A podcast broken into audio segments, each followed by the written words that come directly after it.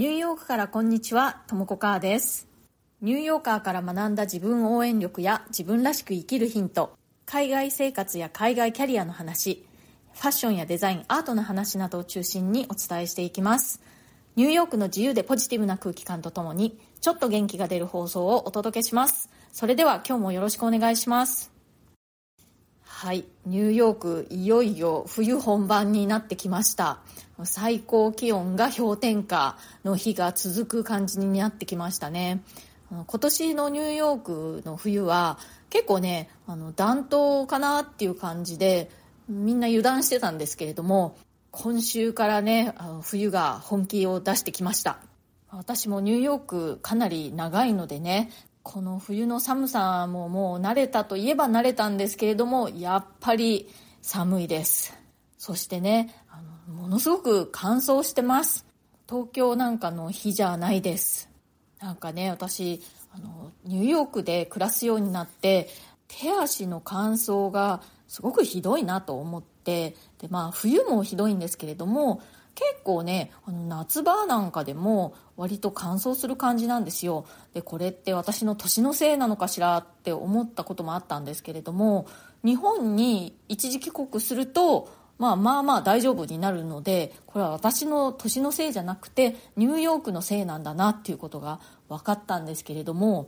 まあ、とにかくですね、そんな風にして乾燥のひどいニューヨークで、いろいろ乾燥対策商品みたいなのを私もたくさん試して、いくつか私の定番と化したお気に入り商品っていうのがあるんですね。で今日はその中からいくつか皆さんにシェアしたいなと思います。で、これアメリカのものなんですけれども、調べたらね、日本でも手に入るようです。そしてね、あの、お値段も結構お手頃なんですよ。だから、もしよかったらね、ぜひ試してみてください。それでは次のチャプターから実際に商品紹介していきます。あのちなみにね、これ全然案件とかではなくて、単なる私の個人的なおすすめ商品です。はい、まずはですね、ハンドクリームから、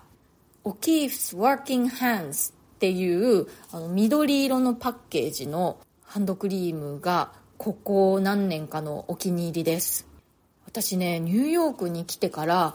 日本では経験したことのないような結構なひどい手荒れに悩んでたんですね。で、あの、水仕事をする時は私は必ずゴム手袋をしているんですけれどもそれでもどうしてもなんかねこう自然と手が荒れちゃうんですよ私ね仕事で布地とか紙とかを触ることが結構多くてそうするとねやっぱり手の油分がそれに取られちゃって結構あの手が乾燥しやすいということなんですけれども、まあ、職業病でねどうしようもないっていう感じなんですよね。で指先がこうパックリと割れるような感じの手荒れをするようになってねそうするともう本当に痛いんですよね。で、まあ、いろんなハンドクリームを私試しましたで日本製も試したしあとアメリカでもいろいろなものを試してまあ、結構お値段の張るものからお手頃なものまでいろいろね良さそうなものを試してみたんですけれども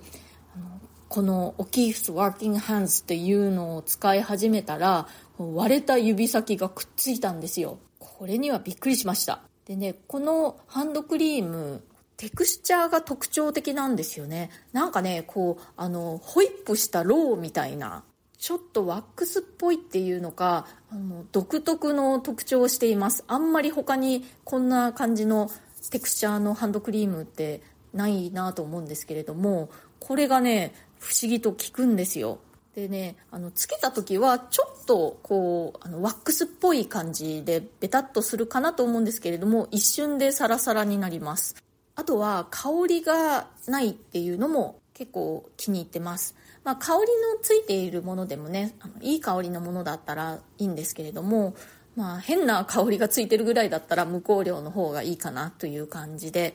とにかくですねその私の割れた指先をくっつけてくれた唯一のハンドクリームということで、まあ、以来ずっとリピートしているという感じです。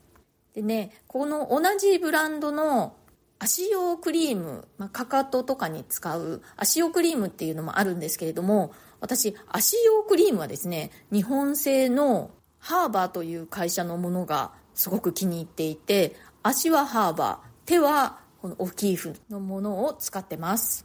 これアメリカだとすごくこうお値段もねお手頃なんですよね。一番小さいサイズで1つ本当7ドルぐらいとかそんな感じなんですけれども今ちょっと見てみたら日本でも手に入りますけれどちょっとやっぱりお値段多少割高にはなってしまいますけれどそれでも2000円とかですねリンクを貼っておきますね。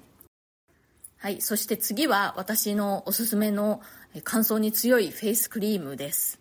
顔の乾燥は私は日本では一切感じたことがなかったんですね。私どちらかというとオイリーなタイプであんまりそう乾燥する感じではなかったんですけれども、ニューヨークに来たらね特に冬場とかは結構乾燥を感じるようになってこう肌が突っ張る感じというのか。それでまたねもういろんなフェイスクリームを試しました。ニベアからラメールまでっていう感じでねいろんなプライスレンジの